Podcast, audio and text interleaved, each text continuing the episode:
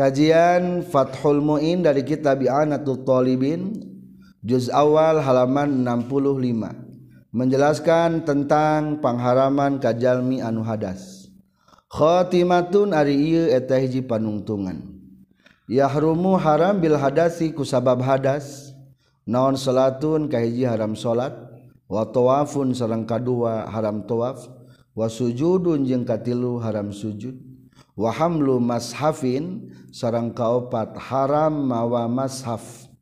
Wama jeung haram mawakna perkara kutiba nuri tulisan nuri tulis ditulisan Quran ieu lidarsi Quranin karena pikeun ngadresna Al-Qur'an. Walau ba'da ayatin jeung sanajan sebagian ayat. Kalauhin sepertiken dina papan tulis. Lamun dina sapinah pangharaman kajal manutu boga wudhu ayah oh, opatiji haram salat di dia ditambahan. Termasuk sujud wungkul. Wah kur main bola juara eta. Langsung pemain sujud. Sujud syukur kade teh boga wudu sujud syukur. Haram sujud syukur nage. Kajaba tambah yang di foto wungkul selfie lah. Ambil ketinggali solehna. Jaba iya mah ketinggali orat deh sujud deh. Lamun bener niat sujud nu bener Eta hukumna haram. Lamun tuh boga wudhu Kedua haram Tawaf. Katilu Haram Nyabak Quran Kaopat haram mawa Quran. Diri dia dirinci bahasa teh mashaf the Qurannya ari Quran mah soalna identikna jeung utuh sakieu sa Quran. Ya Quran. Ari mashaf mah lain utuh sakieu dina kitab fikih mah lobana membahasakan naon? Mashaf ari mashaf mah setiap naon bayan ayat tulisan Al-Qur'an eta hukumna haram. Sanajan papan tulis ayat tulisan Quran. Haram dicabakna papan tulisna orang nulis na buku na kertas nulis ayat Quran. Haram dicabak nata kertas na atau guna ulah antal lamun teu boga wudu mah nulis ayat Al-Qur'an. Maka masab mah sebetulnya lebih lebih jelas bahwa di masa apa naon? Sakur-sakur perkara nu ditulisan ku ayat Al-Qur'an. Eta hukum disebut nama sahaf berdasarkan firman Allah la yamassuhu illal mutahharun. Temenang menyentuh karena Al-Qur'an kajaba jalma-jalma anu suci.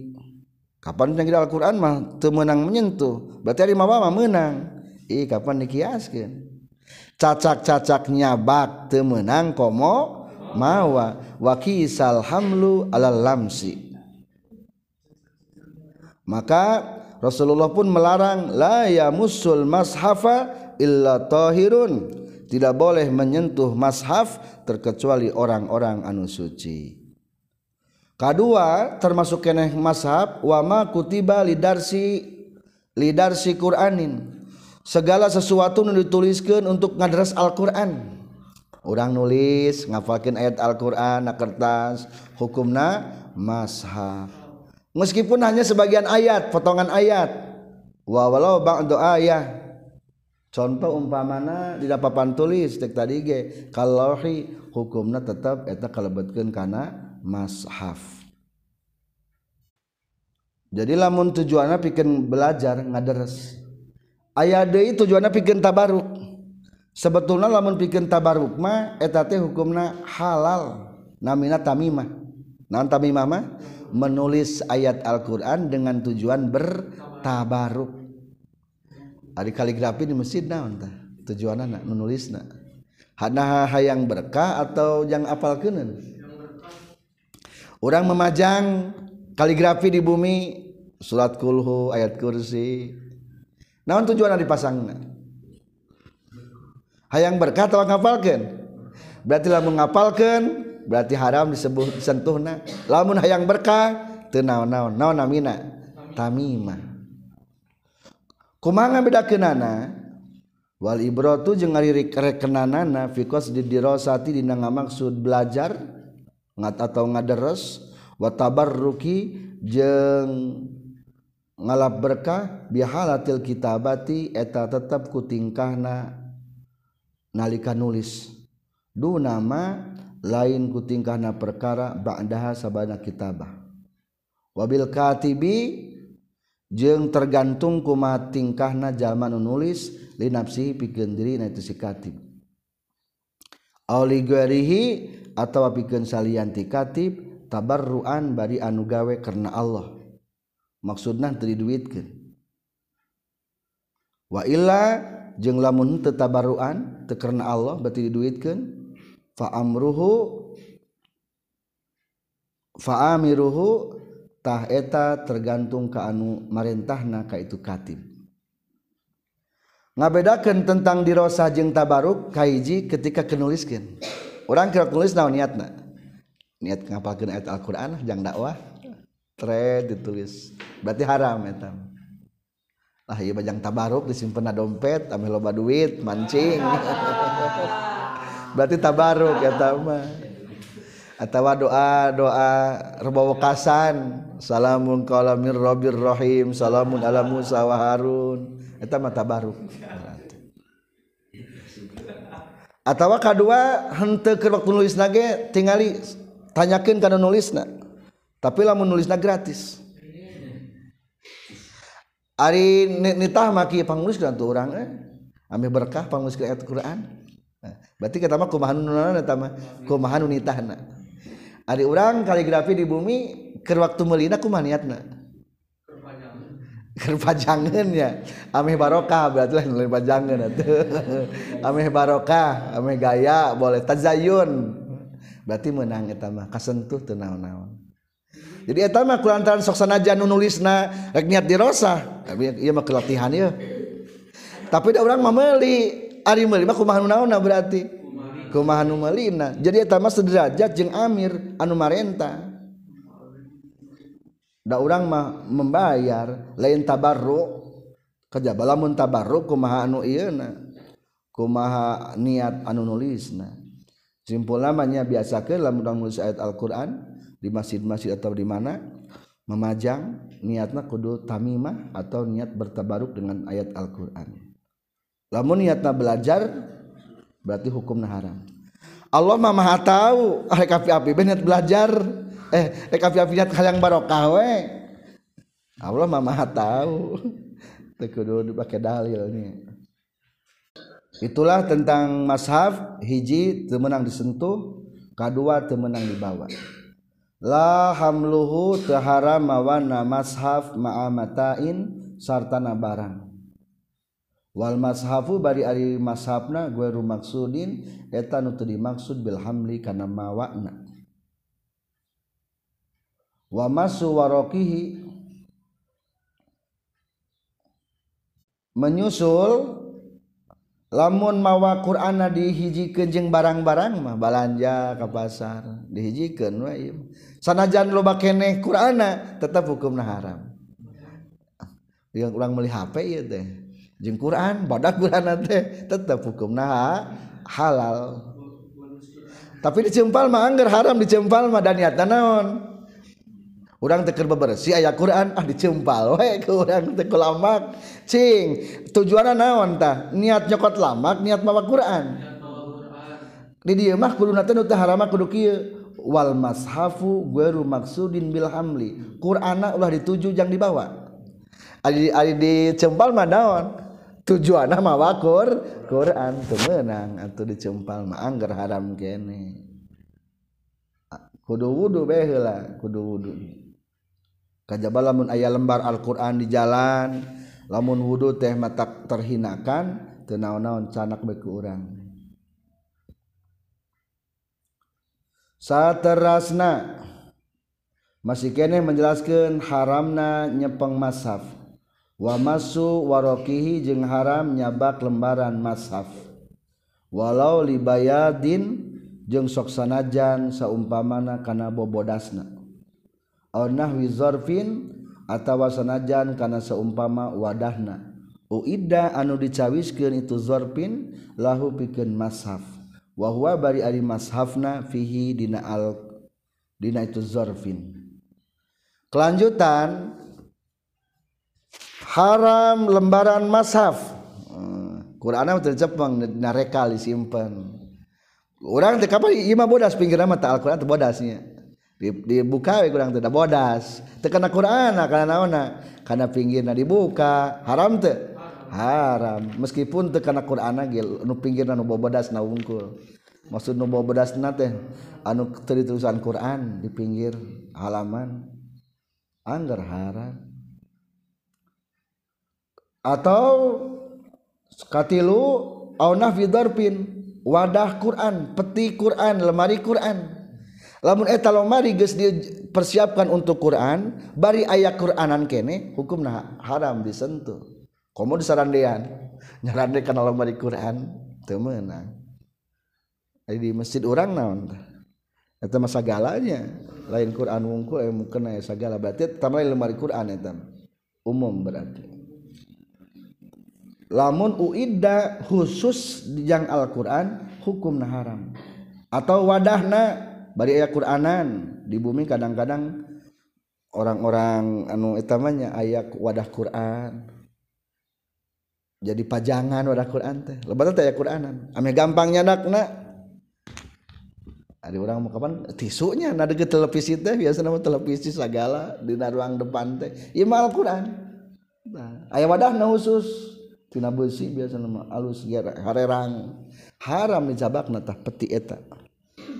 Lamun tujuan lamun ayah Quranan selanjutnya mafhum mafhum nadei lakol buwarokihi teharam mulak malik lembaran Quran biadin kurokrak ku kayu.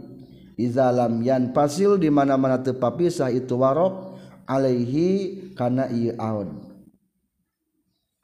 Orang tetap gah duhu du orang tanya ah iya muka Quran aku naon? Ku kayu. Tungtunga tadi dipakai selasiban jadi kita muka kan Quran tetap juga tukang menang gitu mah.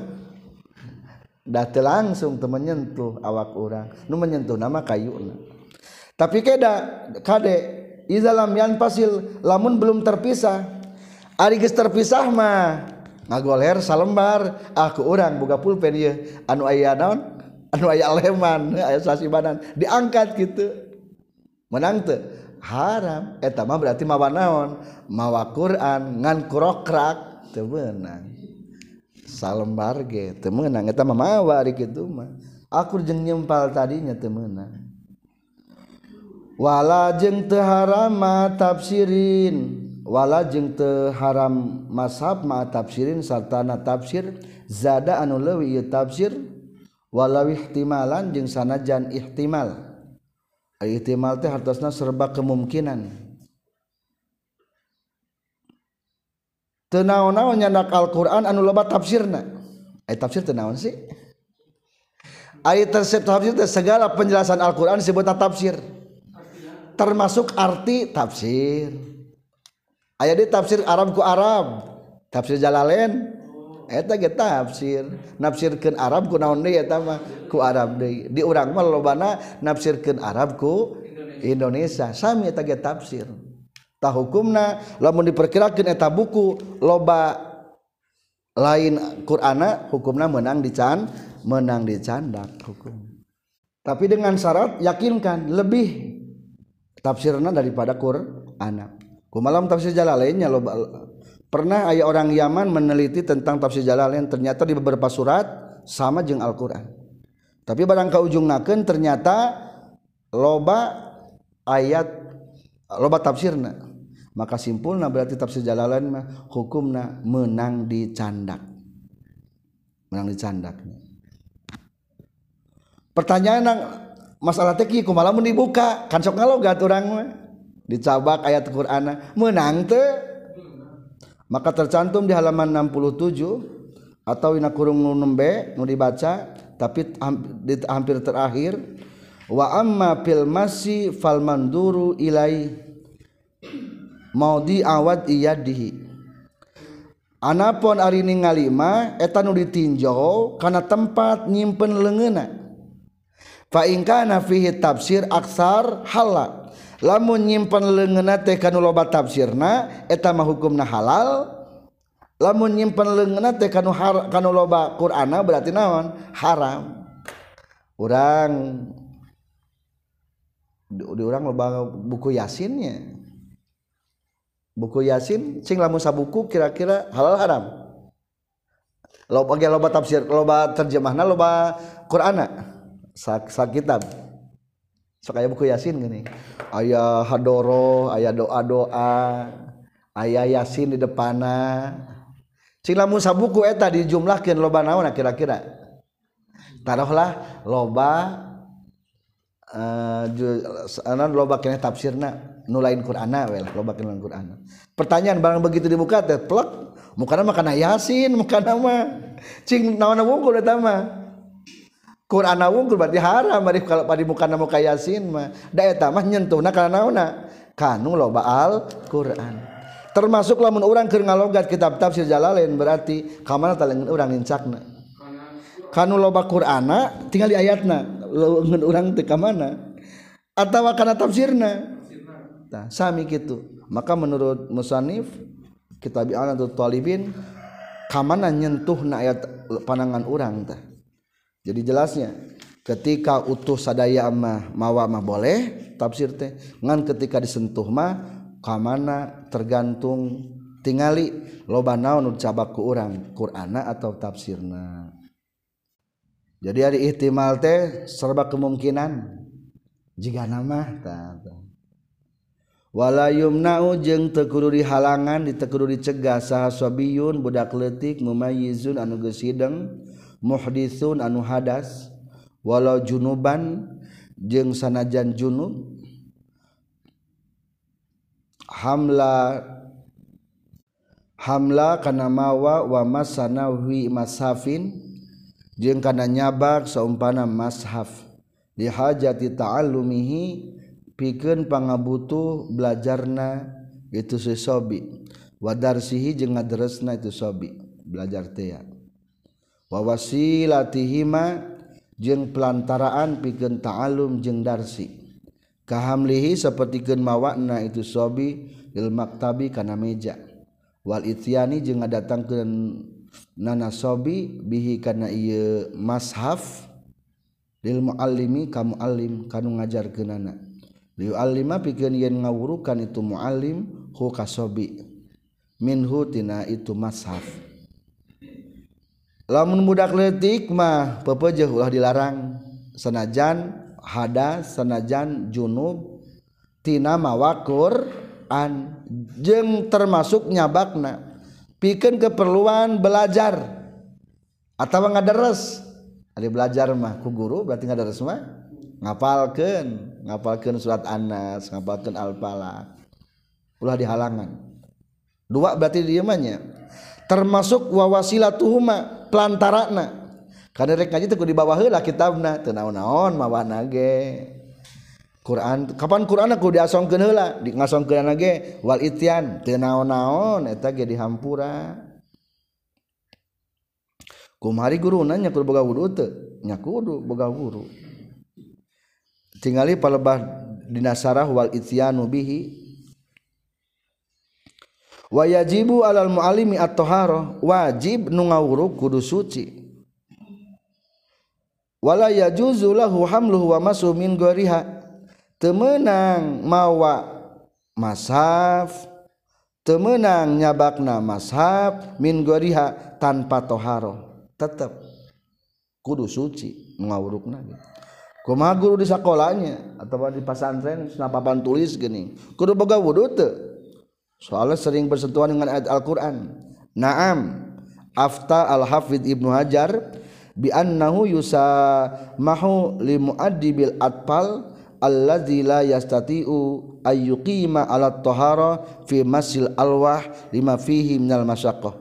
Menurut Ibnu Hajar mah lamun guruna nusuk ngawurukan bararudak tah kabawakeun menang karusuhan teu naon-naon nyepeng papan tulis nu ayat Alquranan mah.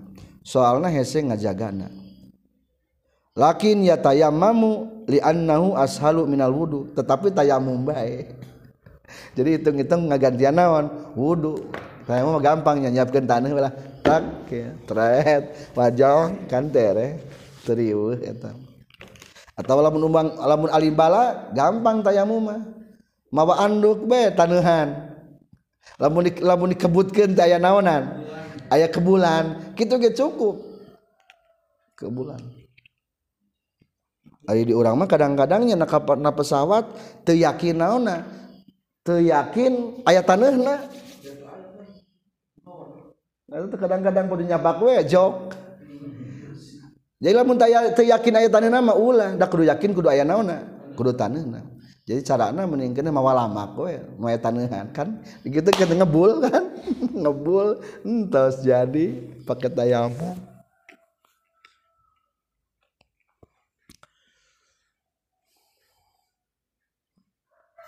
Wayah rumo sarang haram nontam kinu gueril mumayyizi ngongangkeun salian tinu can hideng. Min nahwi mashafin tina seumpamana mashaf walau ba'da ayatin jeung sok sanajan sebagian ayat. Tapi lamun can hidang mah depa can hidang. Ulah bisa sewehkeun tapi geus ada hidang kita namanya. Lamun opat tilu tahunan mah kalah disosoweh budak teh. Ulah nu sok sewehkeun. Wa kitabatuhu jeung haram nuliskeun Al-Qur'an bil ajamiyati ku bahasa ajam. Temenang nulis Al-Qur'an ku bahasa ajam? Ayah yasin dipakai Al-Quran ya aa si iin jadi salah baca nanti jadi ya aa si iin tak eta gara-gara ayat Al-Quran ditulis. Haram hukum nuliskan diterjemahkan gitu.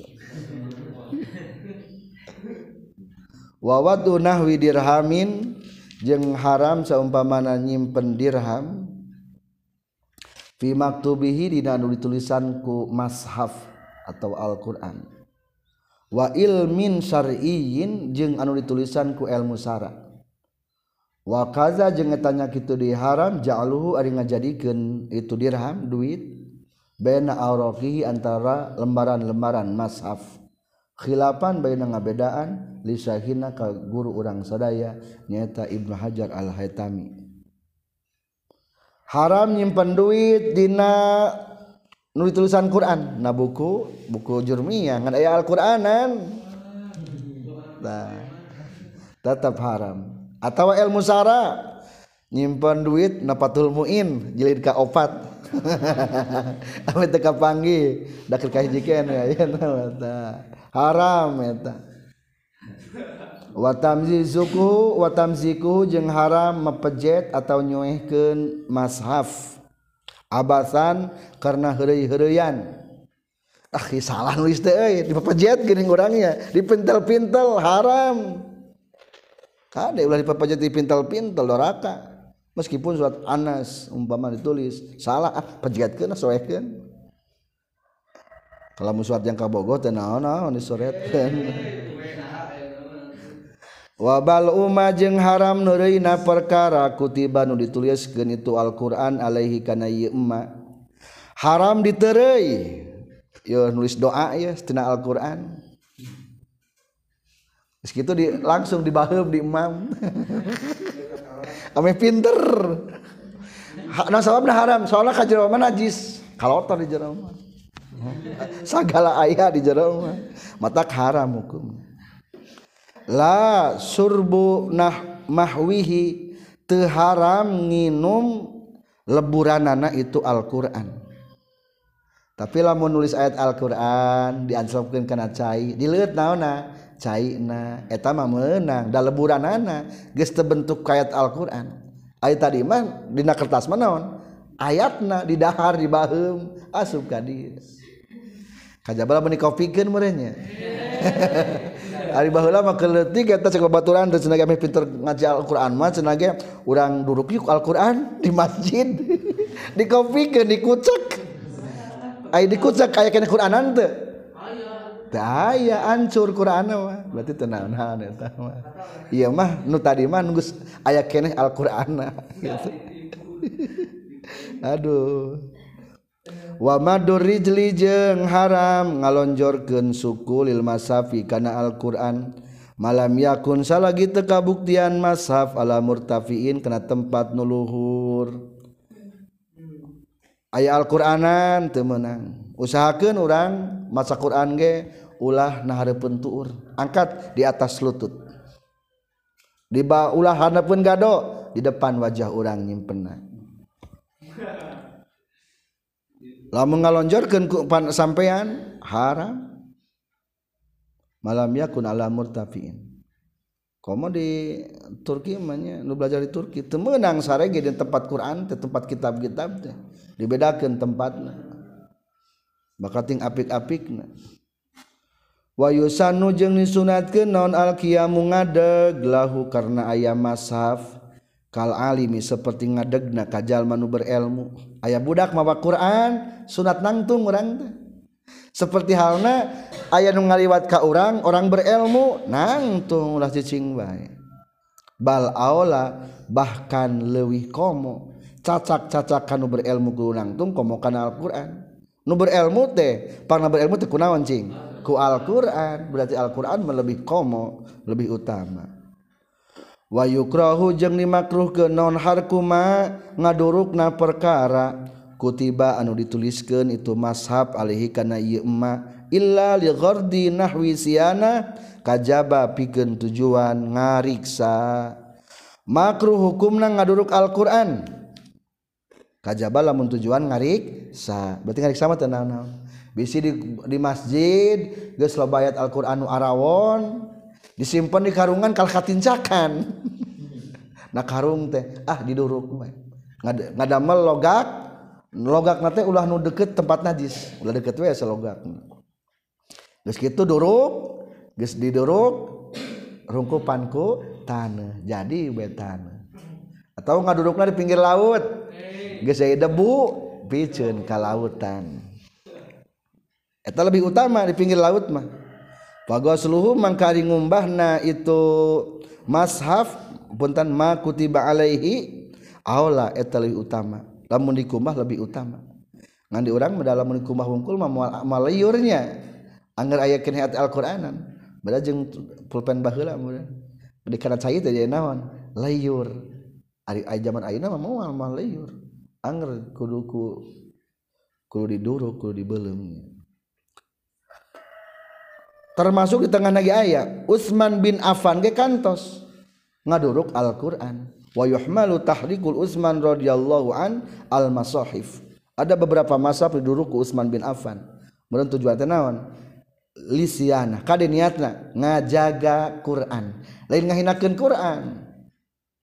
Ngahinakeun Quran mah murtad. Dalam tujuan na, na ah naon Quran? Ah naudzubillah gitu ia niat ngajaga. Jadi kulantar niat ngajaga alus sama ulah harapun batur deh bitimul fitnah. Komo harapun orang kafir mah bisi nurutan ka orang jadi ulah kulantar niatna yang ngajaga alus sama ulah numatak timbul fitnah. Wayah rumu jeng haram. Itulah pangharaman kajama boga wudu wayah rumu jeng haram bil jinabat iku sabab junub non al muksu cicing. fil masjidi di masjid. Wa qira'atu qur'anin jeung maca alquran biqasdihi kalawan maksudna qiraati qur'an. Walau ba'du ayatin yang sanajan kana sebagian ayat bihaitsu yusmi'u kusakira-kira meredeng jalma nafsahu kana dirina jalma. Walau sabiyan jeung sok sanajan kabuktian junubna eta budak leutik. Khilapan kalawan ngabedaan lima kana perkara afta nugis matwakeun bihi kana ieu sa'an Nawawi Imam Nawawi. Para pelajar tadi bahasananya haram kanu hadas. Berarti umum musoni pinternya. Rek junub rek haid rek wudu. Maka di dia tadi ulangi deui kajal manu junub mah tinggal nambahan bae. Lamun tadi geus aya opat tambahan dua deui naon. kalimana haram cicing di masjid kagenepna haram maca Quran. Naon ari maca? Ari maca teh minimal ka kuping ku cepil nyalira ngaranna maca. Atuh lamun hate mah naon? Teu naon-naon. Atau ngenyom eueus oraan? Eueus oraan ngenyomna kumpamana kurang kenal Al-Qur'an eta mah teu naon-naon. Ka kuping ku nyalira kumaha lamun budak bisa ya budak junub umpamana tetap haram. wabinahwi haidin jeung haram ku saumpamana haid. La bi khuruji talakin teu haram ku kaluarna getih musial ngalahirkeun. Naon salatun haram salat wa qiraatun jeung haram maca Quran wa saumun jeung haram saum. Lamun pangharaman kajal manuheda sabaraha? Aya 10 tambahan deui. Tadi geus genep katujuh. Haram puasa kadalapan. Haram ditolak kasalapan. Haram ngaliwat ka masjid kasapuluh. Haram dialab suka ayat 10nya jadi dia diulangi deui. Kade ari hedmah berarti ke waktu normal atau nipas. Sami haram nipas. Ayat dia tolak tolakin tolakin ieu mah getih keluar musial ngalahirkeun. Bakat nyeri ngalahirkeun umpamana. Duh nikmat ngalahirkeun. Keluar darah. Cik darah eta darah head sanes? Darah nipas sanes? Sanes. Tah nu kitu mah berarti teu haram. Seperti halna istihado teu haram. Nyepang Al-Qur'an ge. Da lain head. Nu ha, nu haram naon? Head sareng nifas darah nu nembe mah henteu. Da ini pas mangke lamun geus tamat ngalahirkeun nembe kakara ayak istilah nipas meskipun ladang operasi. Sesar. Wayajibu jeung wajib non qadauhu ngodowan saum. La salatu teu wajib ngodoan salat. Wajib ngodoan puasa. Hitungkeun urang sabaraha dinten teu saum bulan Ramadan kah qodoan. Ngan salat mah teu kudu di qodoan Balia harumu barita haram non kodoha ngodoan salat alal aujahi numutkeun kaul anu leuwih unggul. Ngan menurut kitab Sulam Taufik ayat tilu salat anu kudu dikodoan jang istri. Hiji datang head encan salat jam 2 can salat kaburu head manten. Salat eta kudu naon tah kodo. Kadua selesai head belum salat tamat head teh umpamana jam tilu peting da barang subuh mana gini geus garing eta bersih. Tah berarti wadah wayahna aya jam tilu peting aya kana waktu isya teh. Ah, aya ah, berarti salatan tah isya kodoan eta katilu waktu nu bisa jamak mundur satu waktu ka tukang. Saat darah teh umpamana waktu asar asar harita wajib salat wajib. Termasuk duhur nasa salat kudu dikodoan. Naon alatna sababna? Alasanana bisa dijama. Umpamana putus darah head waktu maghrib. Hari maghrib jing asar bisa dikodo jeung maghrib? Ente berarti lamun putus darah darahidna waktu maghrib mah maghrib bungkul salatna. Jadi kade tilu waktu salat perhatoskeun ka istri ketika datang head. Satu ketika datangnya salat encan. Dua ketika beresna salat encan. Katilu waktu mundur satu waktu bisa dijamat jeng waktu harita waktu anu putus darah head. Lamun saya jama kerjakan salatna selain nu etama hukumna haram di kodoan lah di sesolehan we. Lapar kene hayang salat sagala eta tujuh poe di kodoan pedahed tetap haram. Salat temenang ibadah dina kayaan batil temenang Alhamdulillahirabbil alamin. Subhanakallahumma bihamdika asyhadu an la ilaha illa anta astaghfiruka wa atubu ilaik